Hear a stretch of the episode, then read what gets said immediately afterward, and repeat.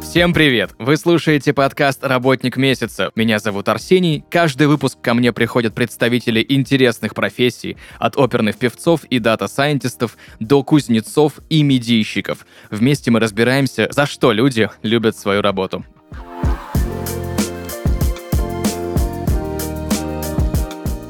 Друзья, и сегодня в подкасте «Работник месяца» Динара Фазалузянова, персональный звездный стилист, эксперт в области фэшн-индустрии Итальянской академии стиля и моды. Динара, привет. Привет. Сначала хочется мне разобраться и понять, кто же именно такой стилист и чем он занимается, что входит в его круг обязанностей. Ну, на самом деле, стилистов бывает разное. Бывают э, персональные стилисты, бывают фэшн-стилисты, бывают стилисты для селебрити как раз-таки. Если персональный стилист — это работа с персональным гардеробом, то есть мы создаем э, гардеробы просто обычным людям, ну, в том числе и селебрити тоже на самом деле. А фэшн-стилист — это те, кто участвует в съемках для журналов, mm-hmm. для брендов, эм, для селебрити, опять-таки. И работа селебрити — это в основном съемки клипов, съемки тех же журналов, и над работой имиджа селебрити тоже есть работа. Есть работа. Если мы берем работу стилиста на съемках, похоже ли это на функционал, который выполняют, например, костюмеры при съемках фильмов? Нет. Нет, костюмеры это совсем другое. Костюмеры, они прорабатывают целую концепцию, я не знаю, а, они должны знать полностью, в какую эпоху там снималось. Если, допустим, это какой-то исторический фильм, то они должны понимать даже, как там строчки прошивались и так далее. А стилист на съемках это совсем другое. Это просто по референсам собрать а, по мудборду образы и, в принципе, принести это все, одеть, чтобы это все было красиво в съемках. И ну, в принципе, все. Где этому можно научиться, где этому учат? А сейчас, если говорить про Россию, то очень много стилистов, которые обучают. Но я бы порекомендовала, между прочим, я тоже сама училась, там это у Карины Негай, которая дает огромное просто количество знаний, причем не обычных знаний, а такие, которые, ну, я не знаю, мне кажется, мало стилистов так работают. А у Галы Борзовой она прям направлена на фэшн-стилиста. То есть это как раз-таки выходы в журналы, это работа именно вот прям фэшн, такой тяжелый фэшн, так скажем. И вот итальянскую школу моды и стиля я бы тоже порекомендовала, но это онлайн и обучают прям итальянцы. Там я тоже обучалась. А скажи, пожалуйста, нужно ли иметь какие-либо сертификаты, чтобы быть стилистом, либо же нужно иметь необходимое какое-либо дополнительное, профильное, например, высшее образование? На самом деле можно обойтись и без этого. А, потому что ну, за время того, что я работала, это 6 лет, у меня ни разу никто не запрашивал сертификат, никто не запрашивал какое-то высшее образование. Но если это есть, то вы будете чувствовать себя намного увереннее точно, потому что вы можете прям заявлять о себе, то, что я сертифицирован там стилист, я обучалась. Но достаточно, если можно работу находить, и, допустим, у вас природные там задатки стилиста, у вас насмотренность, и вы знаете, как это все делать, то можно вообще и без сертификатов. Но в этом случае нужно быть уверенным, то, что вы точно справитесь с этой задачей. У меня есть несколько знакомых, которые обучались на профессию дизайн костюмов. Угу. Полное высшее образование. Э, это хорошее подспорье для стилиста или вообще не обязательно? Вообще, конечно, хорошее. Но у меня нет э, такого знания по дизайну там одежды, но, безусловно, это огромный плюс для стилистов знать. То же самое, как там, не знаю, шьется все, как это сядет, как это все устроено. Даже в том случае, если на съемке что-нибудь порвется, не дай бог. Наверное, дизайн одежды, кто в этом разбирается, точно поймет, как э, это зашить так, чтобы это было незаметно. Знаешь, я просто серчу что-нибудь в интернете, да, постоянно натыкаюсь на какие-то новые тенденции, тренды, постоянно что-то у модных домов какое-то выходит, да. Uh, та же Баленсиага, там вообще у них какие-то постоянные арт-истории. У них просто огонь. Стилист обязан знать все новые тенденции, да, которые возникают в мире моды и тренда, или нет? А, я считаю то, что да. Не обязательно этим пользоваться. Возможно, это и не нужно будет стилистом, особенно персональным стилистом, потому что обычные люди, обычные обыватели, так скажем, они ну, особо таким прям трендом не следуют. А, но знать обязательно должны, особенно если они хотят расти и транслировать, опять-таки, в своих соцсетях то, что они знают. А соцсети мы знаем, это один из площадок, э, где мы можем найти клиентов, то, безусловно, должны знать. Подскажи мне, пожалуйста, как человеку, который в индустрии моды мало что понимает, вот недавняя вечеринка, посвященная Карлу Лагерфельду, Мгм. связанная с котиками. Да. Почему котики? Почему? Что вообще происходит? Ну, это его любимое животное.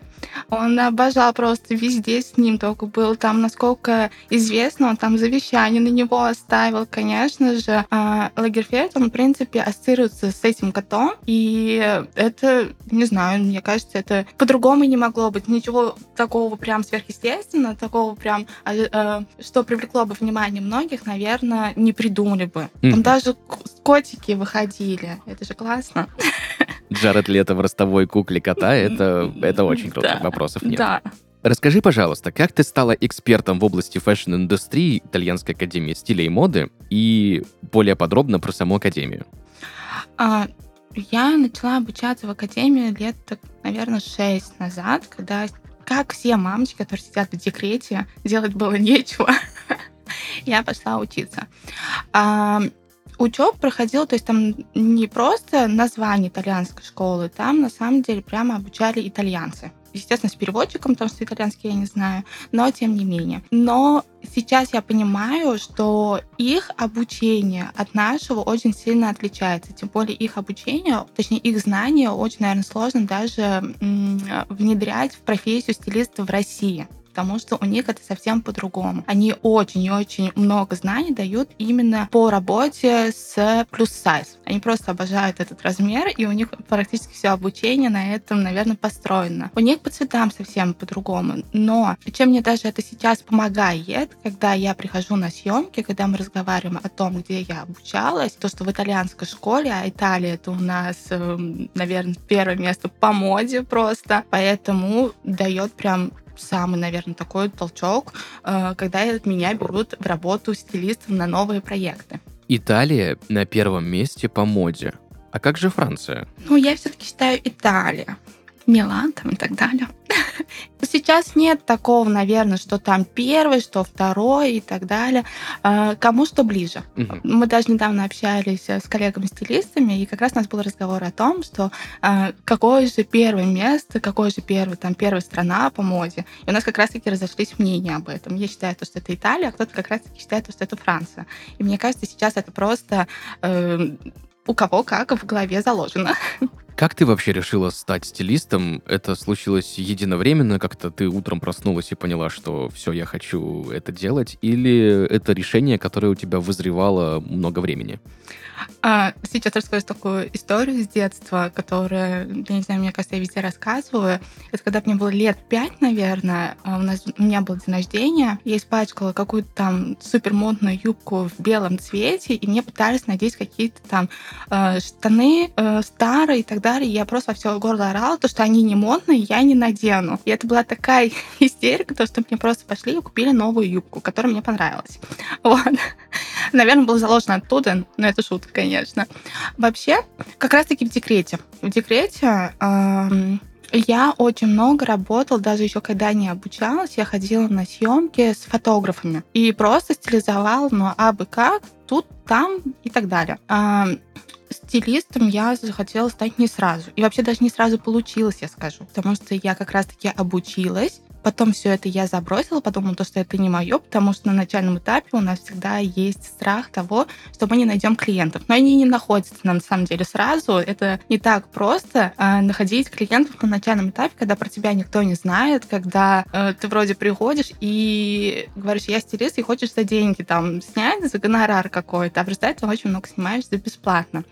Но э, стилистом я стала... О, э, после знакомства с одним фотографом, который меня позвала на съемку с телеведущей эфира в Казани. Я помню даже на... Я работала на заводе на тот момент, на свои там какие-то 15 тысяч рублей. И я просто отпрашивалась, врала и ездила на эти съемки. У нас было три съемки, но после этого я поняла то, что так у меня получается, я хочу сниматься. В результате ушла. И так стала стилистом. Круто. Давай более подробно разберем именно процесс твоей работы с клиентами. Подбираются ли образы на каждый день, либо это какое-то конкретное мероприятие или съемка, или, возможно, бывают случаи, когда нужно составить вообще полный гардероб. Запрос всегда разный. Вот из всего этого перечисленного есть все. То есть есть люди, которые приходят с запросом на разбор гардероба и на обновление гардероба. И, кстати, наверное, я скажу такую вещь, что эм, я надеюсь, нас будут как раз-таки слушать э, начинающие стилисты, то, что без разбора гардероба очень сложно делать подбор гардероба, потому что мы не знаем, что в гардеробе находится. И поэтому э, зачастую клиенты не возвращаются, потому что мы им собрали новый гардероб,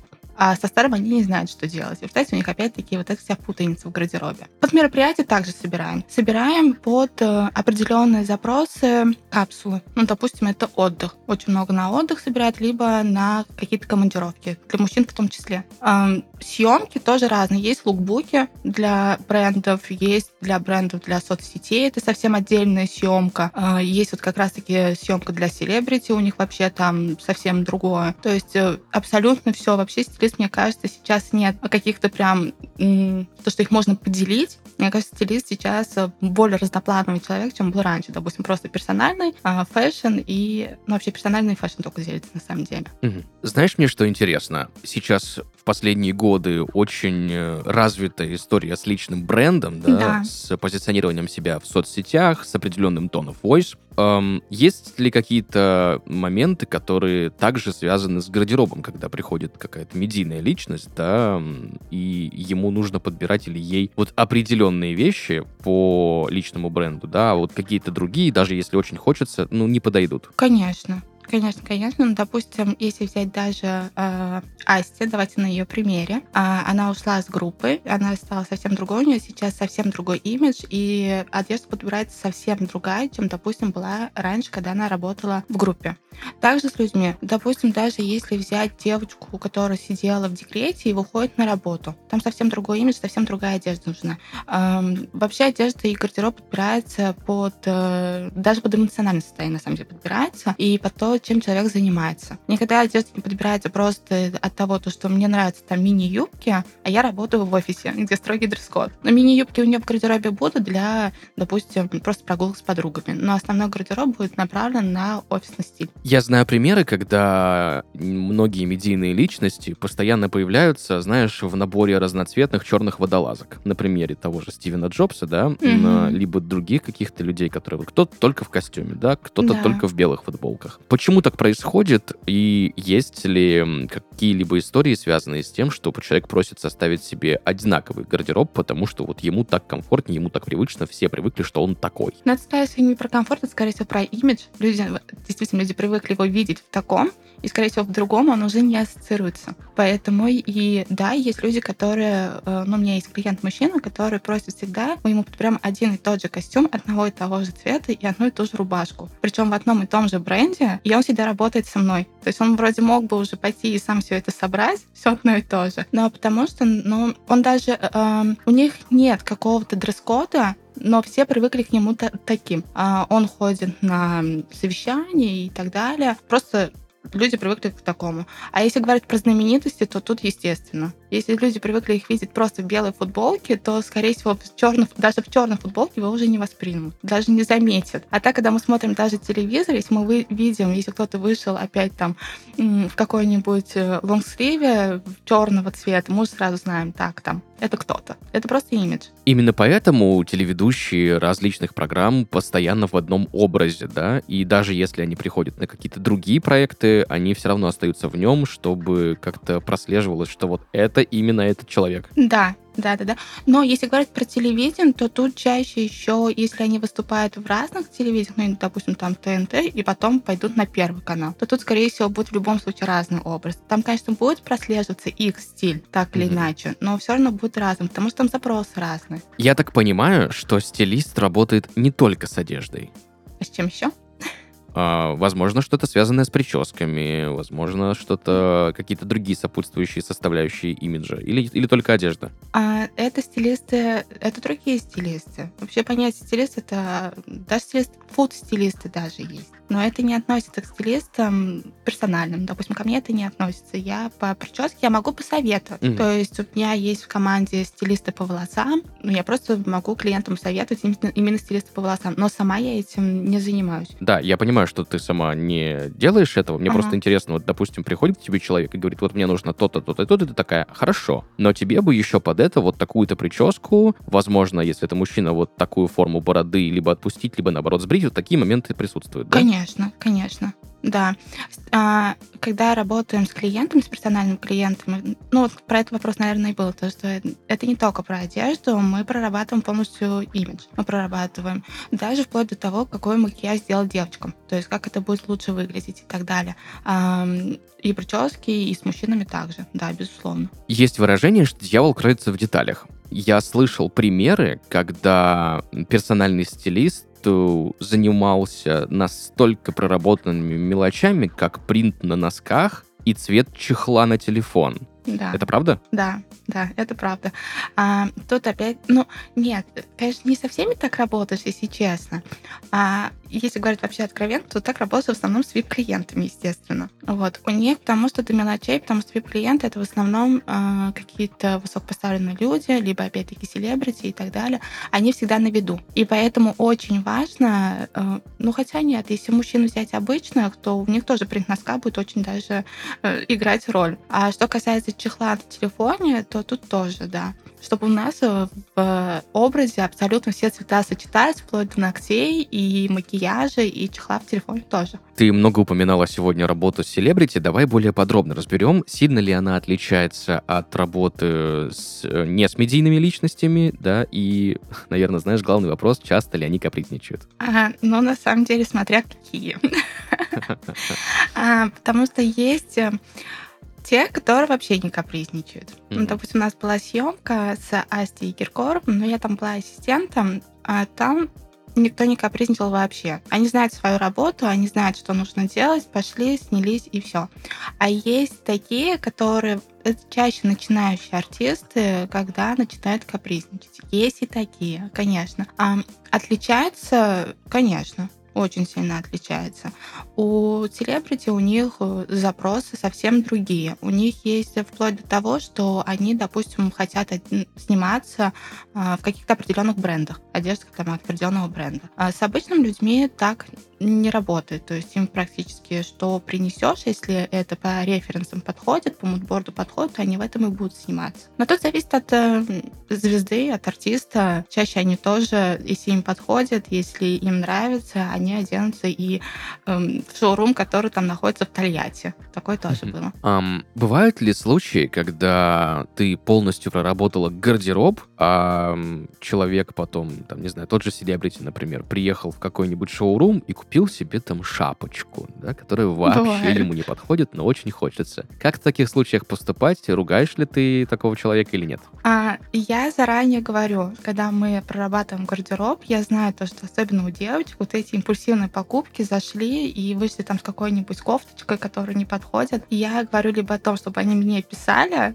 показали, что это, а, либо если они это взяли, ну пусть примерят дом, поймут то, что это им не подходит, и обратно сдадут. Потому что так или иначе они все равно придут, они поймут то, что ну никуда это. Либо один раз выйдут куда-нибудь в этом и не будут носить. Я все-таки сразу проговариваю о том, чтобы наш гардероб работал, а, чтобы вещей, которые вот просто импульсивной покупки у нас не было. Но это часто бывает, очень часто. Бывают ли такие случаи, когда человек является амбассадором какого-то либо бренда, да, и ему по каким-либо контрактам просто нельзя надевать э, какие-либо другие бренды или там бренды-конкуренты? Грубо говоря, у человека контракт с Найками, а он в Adidas, получается, не может нигде появиться. Ну, если он будет работать, эм, ну, то есть появляться в каких-нибудь СМИ и так далее, то, скорее всего, нет. Ну, а в обычной жизни, ну, ска- больше, наверное, чтобы это не светилось большими логотипами. Ну, там, Adidas.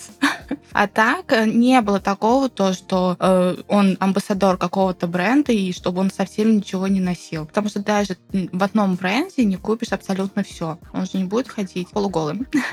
Как проходит в среднем твой рабочий день? Ой, по-разному. Э, Сильно по-разному. Бывает очень сильно из-за пары. Но у меня есть команда. Я обучаю, а у меня с обучением есть девчонки, которые сейчас являются моими ассистентами. Вообще, если это съемочный день, то мы за день, за два готовим со всех брендов ищем одежду. Это все согласовывается, это все утверждается, это потом возвращается. Некоторые бренды не дают. Кстати, очень часто бренды в последнее время не дают даже на съемку со звездами. А с ними приходится договариваться, либо искать замену. И сама а на следующий день у нас проходит съемка. Съемку мы приходим за часа два, наверное, раньше всех, всей команды для того, чтобы просто все подготовить и отпарить. Я стараюсь э, делать так, чтобы мне все луки висели вместе с отдельными луками, точнее, для того, чтобы, когда уже приходит, не было такого беготни и что с чем собирать. Так проще. Съемка в среднем длится не менее трех часов, наверное, если это без каких-либо запар. Если ничего не происходит, если никто не закапризничал, ни у кого ничего нигде не оторвалось, все подошло, а в среднем три часа проходит. После этого мы э, собираем всю одежду и ездим по всему городу, раздаем одежду с дейки, в почты и так далее, отправляем, допустим, там в другие города. А, в целом работа, конечно, она такая сложная, если говорить про съемки, но очень интересно. Потом, когда получаешь результат, это прям и от усталости, мне кажется, э, не помнишь. Поправь меня, если я ошибаюсь. Я слышал примеры, когда после съемок ну, разовую одежду, да, которая там нужна была для большого количества людей, например, да, для какой-то там, ну, неважно, в общем, для какой-то съемки. Бывают случаи, когда эту одежду потом тут же отправляют в стоки, либо в секонды. Ну, у нас такого не было. Мгм. У нас такого То есть не было. это, это вот где-то там на Западе иногда случается. Да, ну у нас так бывает, ну у меня не было, но я знаю то, что э, мои коллеги делали так, если, допустим, реально очень много в этой одной одежде было народу, то они, естественно, выкупают у бренда и потом как раз-таки в стоки отправляют, потому что обратно в бренд это уже не вернешь. А так, э, по договоренности, естественно, мы не делаем так, то, что взяли втихаря и потом сдали, так мы не делаем, потому что а, когда вы становитесь уже более такими известными стилистами, когда вас в магазинах начнут узнавать, сдавать уже не получится. А, поэтому лучше, конечно же, договариваться даже с самим же администратором магазина, даже с консультантами можно договориться. В последнее время у нас количество брендов э, в стране немного сократилось. Да, кто-то пришел, кто-то ушел. Есть ли с этим какие-то сложности, да, когда ты привыкла работать с одними ребятами, их сейчас нет, или нет похожих каких-то моделей, или, не знаю, там, каких-то элементов гардероба, и нужно где-то искать замену? Эм, Нет, такого нет. Даже если мы говорим про Зару, где в основном очень много брали одежды, договаривались и так далее. Нет, сейчас э, даже интереснее, мне кажется, стали у людей гардеробы, съемки стали интереснее, потому что начали работать с локальными брендами. Это намного интереснее. Ну, допустим, я еще работаю с другими странами, где мы тоже договариваемся, и они мне отправляют одежду. И я уверена, то, что с уходом, особенно масс-маркета, гардеробы стали интереснее. Чувство стиля. Что это такое, и почему не у каждого есть? Сегодня сидела, кстати, полчаса, пока вот ждала э, время. Я смотрела на людей, и я поняла то, что многим нужны стилисты. Потому что, а, ну, чувство стиля, оно, я бы сказала, наверное, не врожден, наверное, не бывает. Ну, то есть его нужно тренировать и эм, понимать э, со временем, что даже себе подходит. Чувство стиля очень важно очень важно для того, чтобы мы одевались как раз-таки даже по, может, там не в трендах, не в каком-то там модном, а, но хотя бы по ситуации. Потому что часто бывает такое, то, что мы идем, даже пусть будет в театр, и мы можем пойти там в мини-юбке, просто не понимая, какой дресс-код у нас в театре. Это, конечно, не к чувству стиля относится, но тем не менее. А, чувства стиля у многих нет, ну, потому что нам это не прививали. Ну, если посмотреть э, на наших э, женщин в возрасте, то чаще все-таки э, там чувства стиля нет. Ну, хотя какие у молодежи, наверное. Это нужно развивать, это нужно смотреть как раз-таки тех даже инфлюенсеров, которые вам нравятся в первое время. Можно даже пробовать их копировать для того, чтобы понять даже свой стиль, что тебе нравится. А в дальнейшем уже просто это все под себя, и от этого будет э, свой индивидуальный стиль. Какие цвета, фасонные модели, возможно, вот в базовом гардеробе, я слышал, есть такое понятие, да? Кстати, что это? Нет такого понятия уже. Базовый гардероб, он для каждого свой. Нет определенного базового гардероба. Устарело мнение вот это вот. Когда а, базовый гардероб это одна белая футболка, две рубашки, джинсы и, я не знаю, еще там э, кеды. Такого нет. Базовый гардероб, ну, это понятие есть, но оно не под всех одно и то же. А, базовый гардероб для мамочки в декрете будет очень сильно отличаться от гардероба, базового гардероба для офисного работника. Угу. Поэтому понятия какого-то прям базового гардероба нет. Для всех одного. Окей. А, вернемся к предыдущему вопросу, с чего все началось, да? Есть ли какие-то ошибки, которые чаще всего совершают люди при составлении гардероба? Например, проблемы с сочетанием цветов. Вот какие цвета сочетаются, какие не сочетаются, да? Возможно, фасонов или там одежд. Что чаще всего, какие ошибки люди допускают?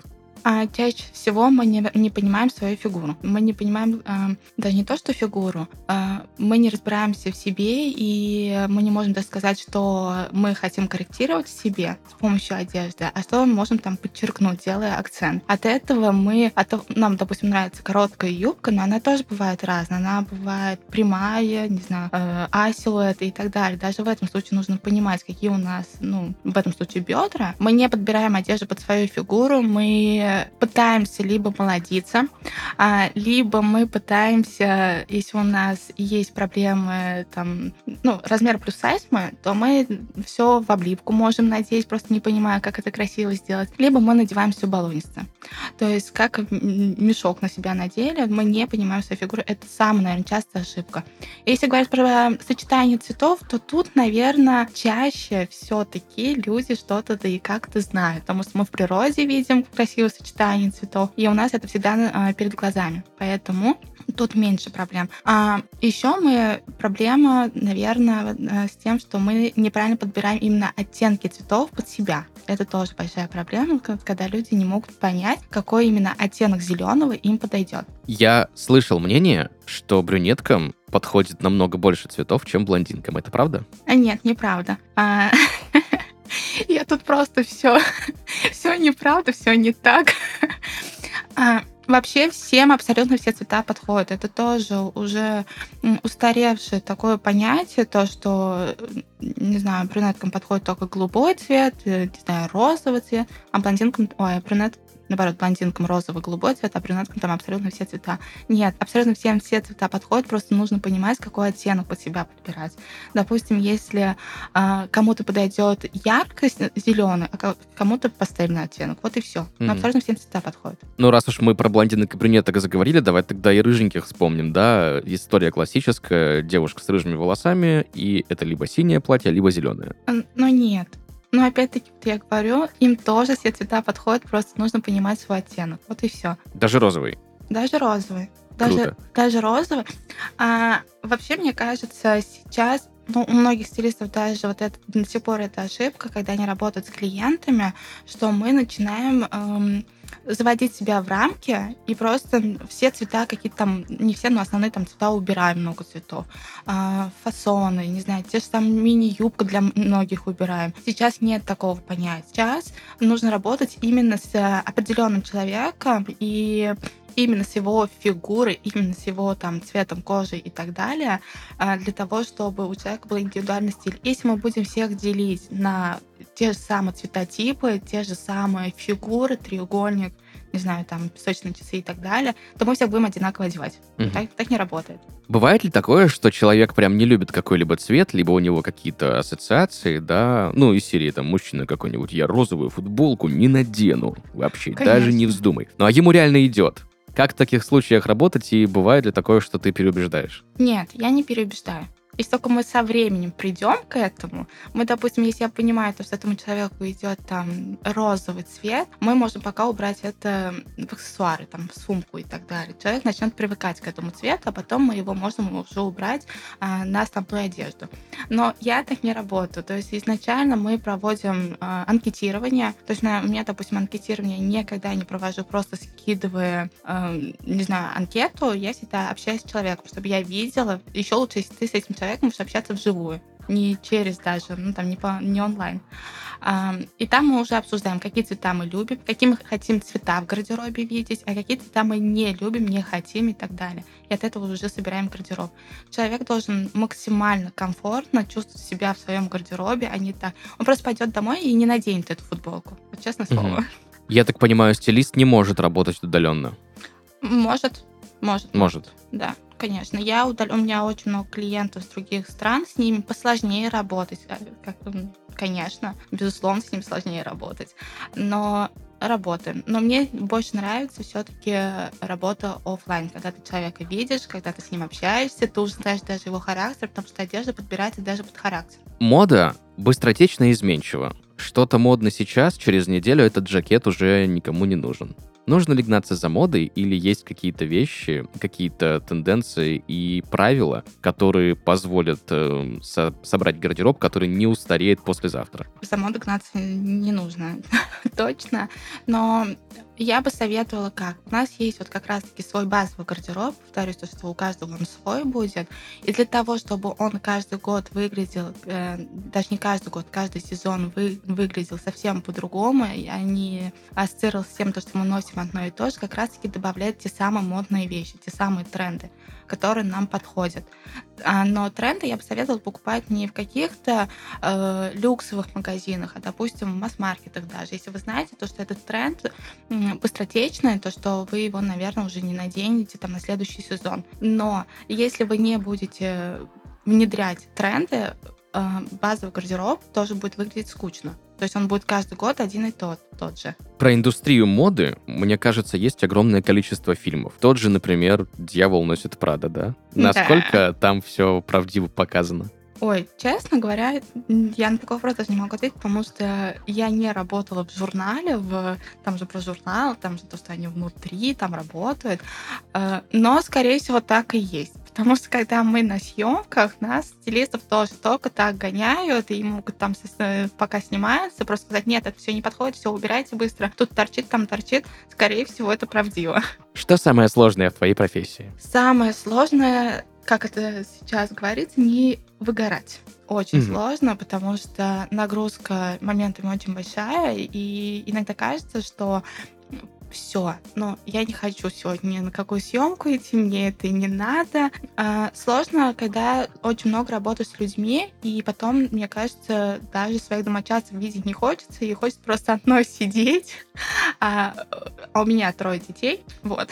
Поэтому у меня прям, поэтому у меня прям желание иногда бывает после съемки, но я чаще стараюсь после съемки прям часа два-три, чтобы меня прям никто не трогал, либо куда-то уезжать и сидеть одной. А что еще сложно? Очень сложно это таскать чемоданы с вещами. Очень. Брать эм, не так сложно договориться и так далее, а вот сдавать уже сложнее. Особенно бывают проблемы, то, что где-то пятно посадили, где-то порвали и так далее. Такой не сдаешь, и уже нужно договариваться. Это все на стилистах, и это, наверное, даже самое сложнее всего. За что ты любишь свою работу? Я люблю за результаты.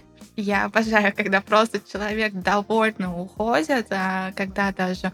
Кстати, очень важно понимать, когда с человеком ходишь, с клиентом ходишь по магазинам, сразу нужно смотреть на него и понимать, насколько он доволен. Там сразу видно, у него на лице написано.